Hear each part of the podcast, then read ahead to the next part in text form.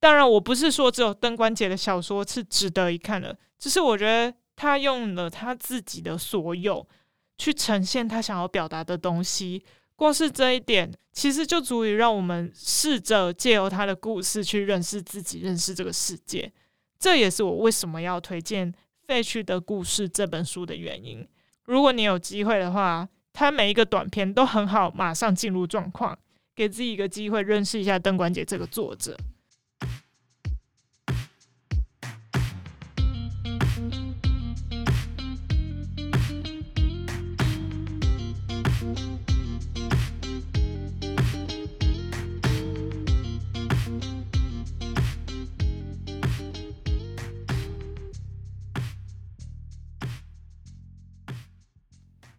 嗨，大家好，欢迎回来一本正经，我是朱伟。据说我们有一个 slogan 要念：一本好书，今天如此，将来也如此，永不改变。然后我今天会出现，是因为我要来介绍一本书，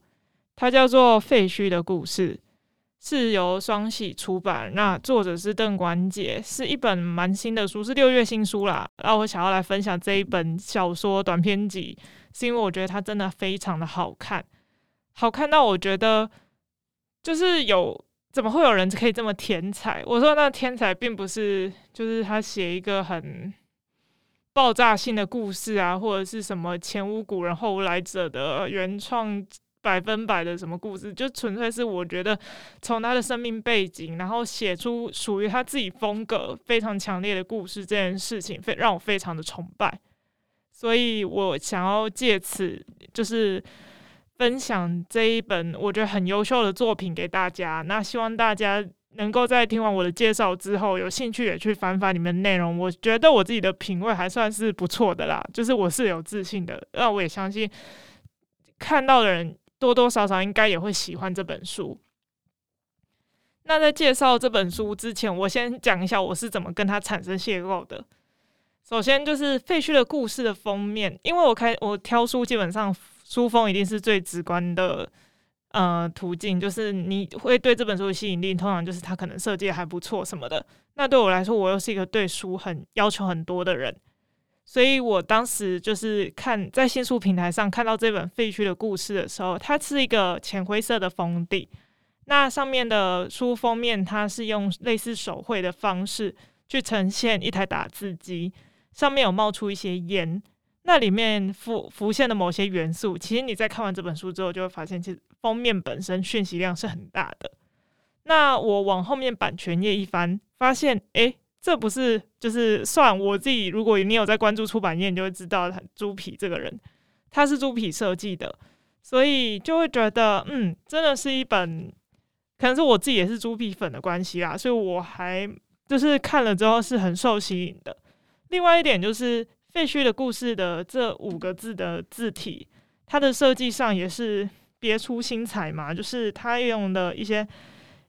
呃凹版，我不太知道专有名词怎么说啊，但就是一些凹版的方式去压出那个痕迹。那再用一些就是打亮的方式，让那几个字体看起来并不是，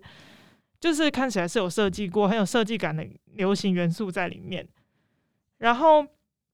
接着下一步，我就是对这个有兴趣的另一个原因，是因为他的序是黄锦树教授写的。黄锦树教授他是马来西亚人，然后他自己本身也是一个怎么说很有话语权的人物。嗯、他是在那个济南大学当中一些教授。那如果有看过一些黄锦树老师的作品，应该会知道他其实。呃，称呼他为鬼才，我觉得也不为过。基本上就是一个一样写作，个人风格很强烈。所以那时候他前面，我只看他前面序，因为其实我看书，我通常不会先看序，我都直接先看正文。看完之后有我自己的想法，我再回去看序。我会觉得这样子，我的想法比较不会受制于一开始那些比较专业性的人所呃强加给我的观点。那一开始呢，黄锦树教授他就提到说，呃，我只念简短前面一小段，吸引我的那个叙述。一九九三年出生的邓关杰属九零后，小我二十六岁，是旅台最新一代的小说作者。虽然同样是经由文学奖而进入文学场域，但在台湾的文学奖朝着参赛资格限定本国籍之后，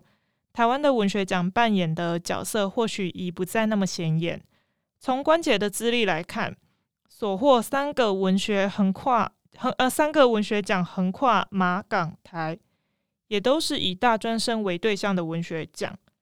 其实看到这边就会发现，邓关杰可能他算是在那个文学奖比赛当中是一个很长，就是获奖的算常胜军嘛。这时候你就觉得，嗯，这个人其实好像蛮厉害、蛮有料的。至少我是借由这样子描述，让我想要进一步去看这个邓姓作者的书啦。然后，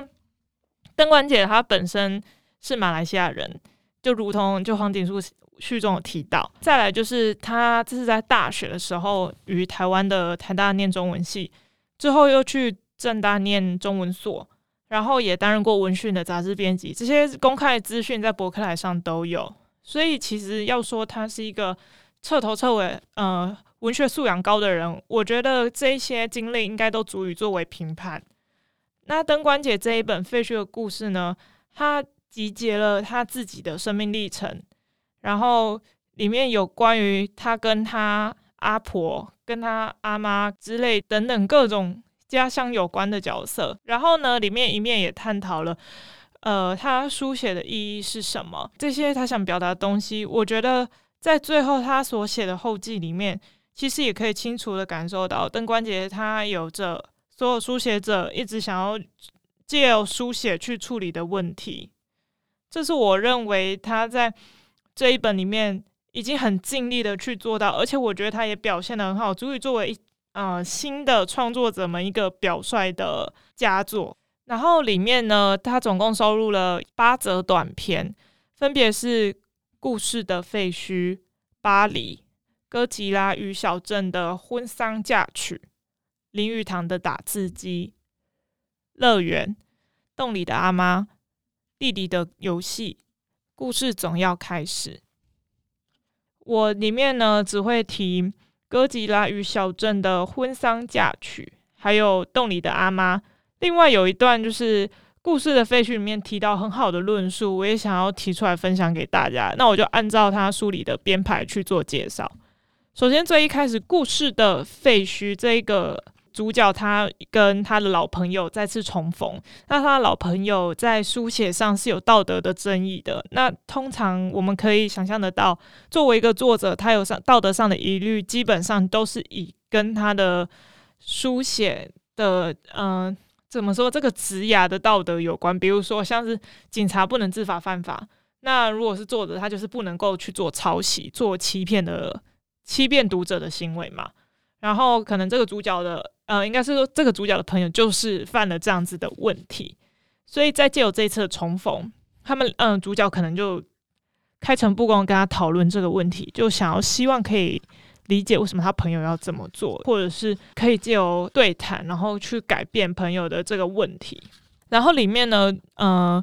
主角他就去反问，呃，他的朋友说：“你偷的是别人的生活经验，呃，这是里面邓关杰写的。你偷的是别人的生活经验，你总不能，你不能把别人的经验占为己有。”然后他的朋友就义正言辞就说：“经验要如何被偷？”如果经验不能被偷，那我什么也没做错。如果经验可以被偷，那真正表示经验并不专属于个人，所有的经验都是公共的经验，什么东西都没有不见，我什么也没做错。所以真正的问题，牟宁是经验要如何被偷，或者说我们还剩下什么经验？也就是说，这一段他在讲的是经验这个东西。我们没有一个很明确的嗯程序或者是证据可以去证明说，我现在经历过的这件事情，它只能专属于我。就好比说，我们大家的共同生命经验多半会有庆祝生日，或者是考过驾照这一类比较呃具有代表性或者是成长性的共同回忆。可是我如果去跟别人说我考驾照经验，也许。呃，别人有经历过类似的经验。那如果别人把这段经验写进故事里，我们是能够去主张：哎，你偷了我的点子，你偷了我的故事吗？我觉得这是那个主角的朋友他想要去质疑的点。可是这一段其实我自己有跟别的朋友讨论过，我觉得我朋友说的也还蛮好的。他就说：呃，你作为一个书写者的话，你最大与一般人不同的地方就在于，你有你自己的语言去解释我们共同的生活经验。那个东西是基于你自己的能力去转化成属于你的语言，那再分享给别人。你是有一个转译的功能，就有点像是翻译者的角色。你把一些共同的故事，它没有文字上的记录，可是你把它书写成了一段话或是一个小小的短篇，这就是你的能力。所以，当你把人家说过的东西，以可能百分之八十、九十五这种高达。几乎快百分之百的相似的呃同步率，然后去写成故事的话，其实那还是抄袭的。而且这件事情，它本身一定会有一些道德上的疑虑。难道你明明知道自己做这件事情，你违背了你书写的本质的时候，你还可以这么的呃冠冕堂皇的说出这种话吗？所以，所以我那个朋友那时候就质疑这个。主角的朋友，他是在强词夺理。那其实光是抄袭这件事情，他又可以回归到，如果有人有在关注的话，在前阵子有一段时间之前了，呃，骆以军他出版的《明朝》这一本书，也有被就是逗点的那个女神蜘蛛山的作者质疑说，他在呃那个女学生女作者她在上骆以军的课程的时候，分享自己的故事，那这一段过程。被骆以军剽窃到了他的明朝的某一段当中，这样子一个大概率性的抄袭事件，那时候其实引发了一阵讨论。那他也还蛮难得的，就是被拿到了，就是台湾媒体有做一些小幅度的报道。所以其实，但是我这边没有要去深入讨论说，到底骆以军做的是对的还是错的，只是。我们要如何去？就是因为其实作为一个作家，很容易去汲取日常生活别人的经验，把它转换成自己的故事。那到底你要写到多像自己的东西，才不会让经验的呃原所原所有者不感受不到那是一种抄袭的行为呢？这其实我觉得很考验作家的个人能力。但我觉得。这件事情，它其实也呼应了我朋友的主张，就是你既然是作者的话，你必须要想办法让这个东西被改的，或是被写成原经验拥有者不会认为那是他自己曾经说过的故事，这才是你最厉害的地方。他这一段论述，《登官简》里面这个主角的朋友的这一段说法，其实是提供给我们读者一个蛮大的醒思，在写作伦理这件事情上。那同时，他也去探讨了书写这件事情，也就是说，我们到底有多少的故事是基于真实发生的生命经验，然后再用自己的语言去转化而成的。我觉得这就是作为一个作者最厉害、最了不起的地方。而邓关杰其实他这一本废墟的故事里面很多的短片，我觉得都用了这样子的。技巧去完成，所以这也是为什么我一开始会说我很喜欢这一本书的原因。而且我那时候在读的时候，《故事的废墟》是第一篇短篇，那时候我看我就觉得这本书我一定会非常的喜欢。那事实证明，它真的是一本我很喜欢的小说。那接下来我会再另外提另外两个我觉得就是支持我这个想法的论述是，然后另外一篇就是要来到那个哥吉拉与小镇的。婚丧嫁娶，那同样以不剧透的方式去介绍，他其实就大概是在讲说，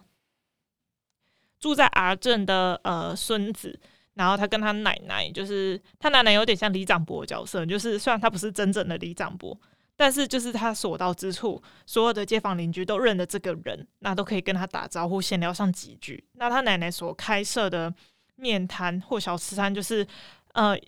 基那边的邻里都有光顾过。所以，其实他奶奶是一个在地方间很很有影响力的一位老人家。然后那时候他们所住的那个阿镇，正好就是也进入了一个现代化的阶段。也会引，就是同步引进一些足以代表流行的元素，或者是一些娱乐设施。那最典型的，他提到就是戏院。那时候，呃，在他们那边的戏院呢，刚好引进了，为了想要吸引人潮，因为其实那边 R 镇它还是属于一个，呃，多半居民都是以劳动为主的呃工作劳务，所以他们不太会有多余的时间可以去进行一些娱乐上的消费。那为了嗯、刺激这个产业的蓬勃，当时的戏院的那个。老板他就引进了《哥吉拉》这部电影。那《哥吉拉》这部电影，它的主角的那只哥吉拉，应该大家都知道长什么样子。反正你就想象一只怪兽，它就在那个他们的戏院上面贴了一张很大只的哥吉拉海报，然后上面最让主角印象深刻的是，他有一双很猩红的眼睛，仿佛就像是他在看着所有的镇民们。然后监视着大家的感觉，是让人家觉得有点心生畏惧、有点骇人的气势存在。那哥吉拉他确实也吸引了不少人，就是不少镇民，然后带着小孩进去戏院欣赏。那时候刚好长大后的主角接受到了奶奶过世的消息，所以他回去他们的老家，也就是那个阿镇。然后他发现阿镇的那个戏院上那张哥吉拉海报，即便他已经。被曝晒到泛白，然后有点就是边边都长那个发毛、棉絮的感觉了。可是这件事情还是会让他勾起小时候他奶奶带他去戏院看哥吉拉电影的回忆。然后这一篇的话，我会觉得让我印象特别深刻是，你看他所说的记忆，其实我相信应该多数人也会有，也就是你的长辈带你长大的阿公阿妈。他可能带你去到某一个地方，然后当你长大之后，你回到家乡，你再去看那些景色的时候，有也许某些东西它老了，它改变了，那不限定只是存在于人身上被带走的时光的痕迹，还有一些，比如说你很熟悉的一个盆栽，然后它终于也破掉，这些东西都会勾起你小时候跟你家人在那边曾经干嘛过的回忆。我觉得它就是一种共同的生命经验。可是邓关杰呢，他用一种，他用哥吉拉作为象征，然后哥吉拉同时又是一个现代性很强烈的代表物，代表物。更有趣的是，哥吉拉本身是公呃母的，所以它其实在电影场景里面会发现，会表现很多为母则强的。保保护它的蛋啊，然后要喂它的宝宝，就是恐龙宝宝们吃东西的那些场景，以至于它必须要进到人类世界。可是对于人类来说，它是一个威胁；但对于哥吉拉来说，它只是想要当好一个妈妈的角色。所以，就是这些种种的抑郁，会让人家觉得，嗯、这一本这个短片，邓关杰所写的这些东西。虽然都是我们大家有过类似的生命经验，但是他用他自己的语言、他自己的文化去写了出来，所以我会觉得这就是这本书它让人家印象特别深刻的部分。然后另外一篇是《洞里的阿妈》，这一篇就真的很绝了，就是 呃特别我很有感触，是因为他那个故事发生在说他在北部的。一个套房的生活，然后那时候在求学，然后北部如果有北部听众，或者是曾经北漂过的学子，都会知道说，就是北部的房子相对于南部，可能透天或者是那种一整层的公寓，它其实很多都是那个一层楼，然后可能就划分很多户人家住，所以每一个人的生活空间都极小，就是你可能一家人，你们。是你们 share 的空间，就是爸爸妈妈一个房间，你跟你的手足一个房间，然后一个浴室，一个那个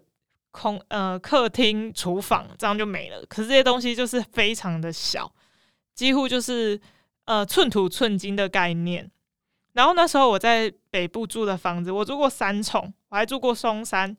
我第一次住，我刚进三重那边住的时候。先姑且不论那边环境被说就是很治安很差什么的，就是我三重那个地方是小道，因为我我是住独立套房，然后他就有那个自己的洗衣机，然后光是那台洗衣机、跟床、跟浴室还有衣柜，我的我剩余的空间，我打开我的行李箱就满了，就是我完全没有办法走动的那一种。更别提那个阳台，就是至少我还有阳台，因为没有阳台，我会觉得我很像在监狱里面。所以那时候我在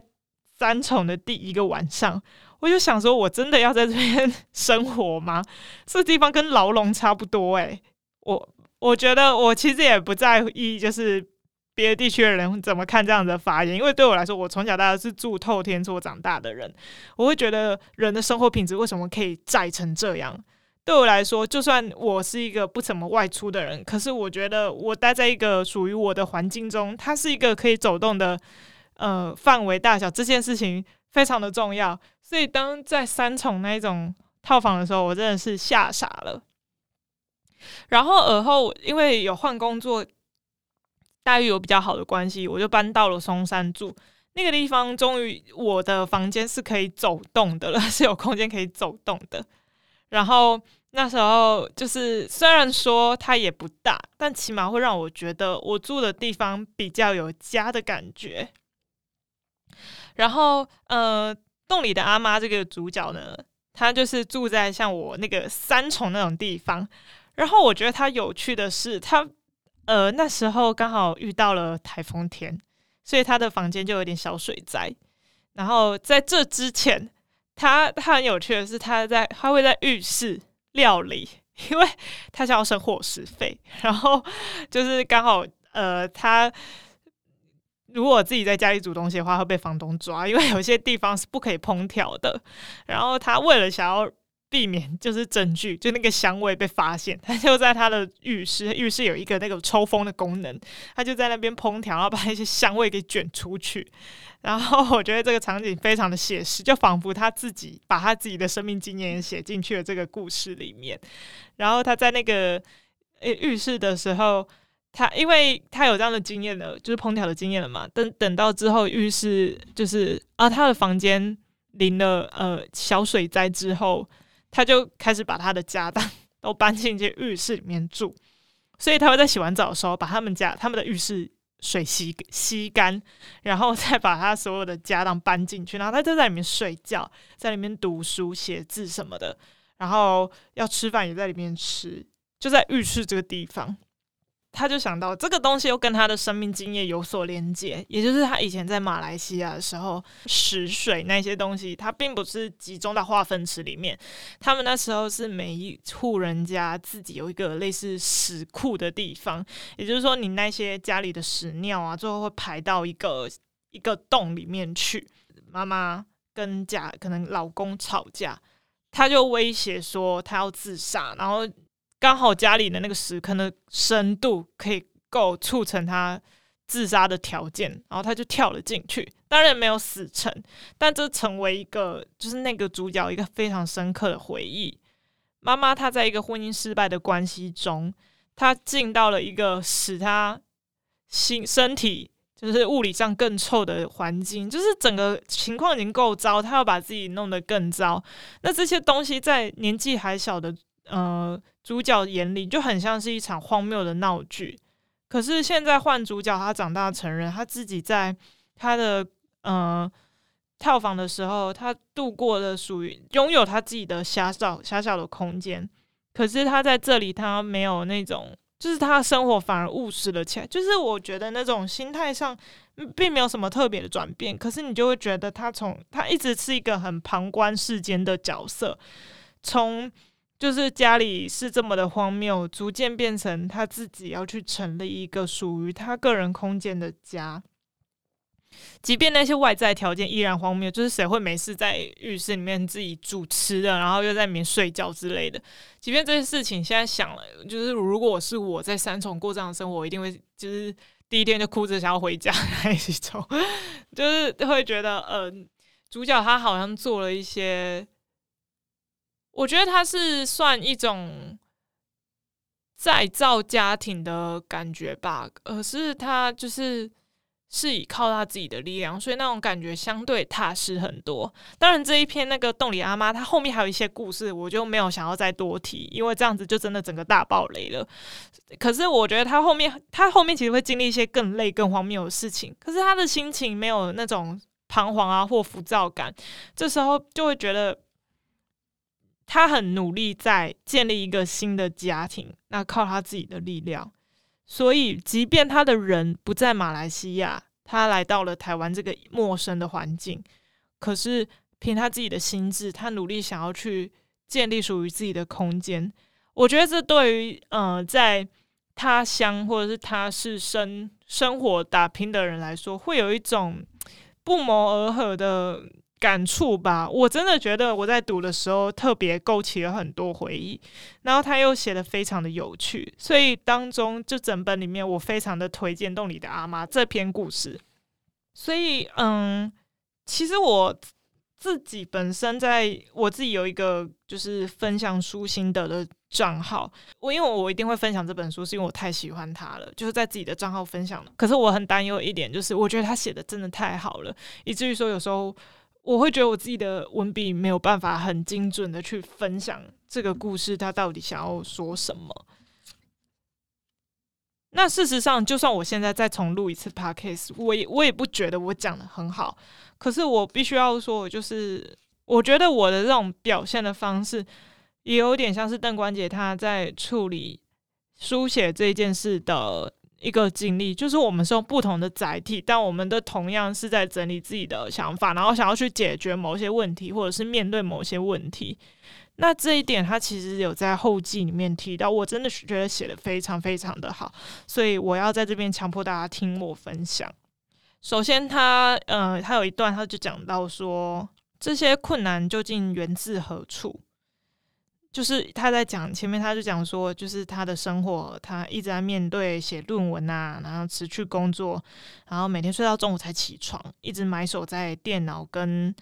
呃棉被之间，听一些已经烂掉的、听到不想再听的音乐。那这样的生活是为了什么？为什么要写？他感觉写作这件事让他变得痛苦，他就一直这样问自己。然后后面他就回答自己回答说。也许是因为我对太多事情感到困惑，比如原生家庭的创伤，比如身为华人的意义，书写的记忆无故降临于人的不平之事。我满腹狐疑，而小说是我唯一学会提问的方式。要等到很晚，我才意识到，这根本是请鬼拿药单。我所找到的小说善于模糊而非厘清，善于歧义而非定义。因此，每当我尝试用小说为问题找出答案，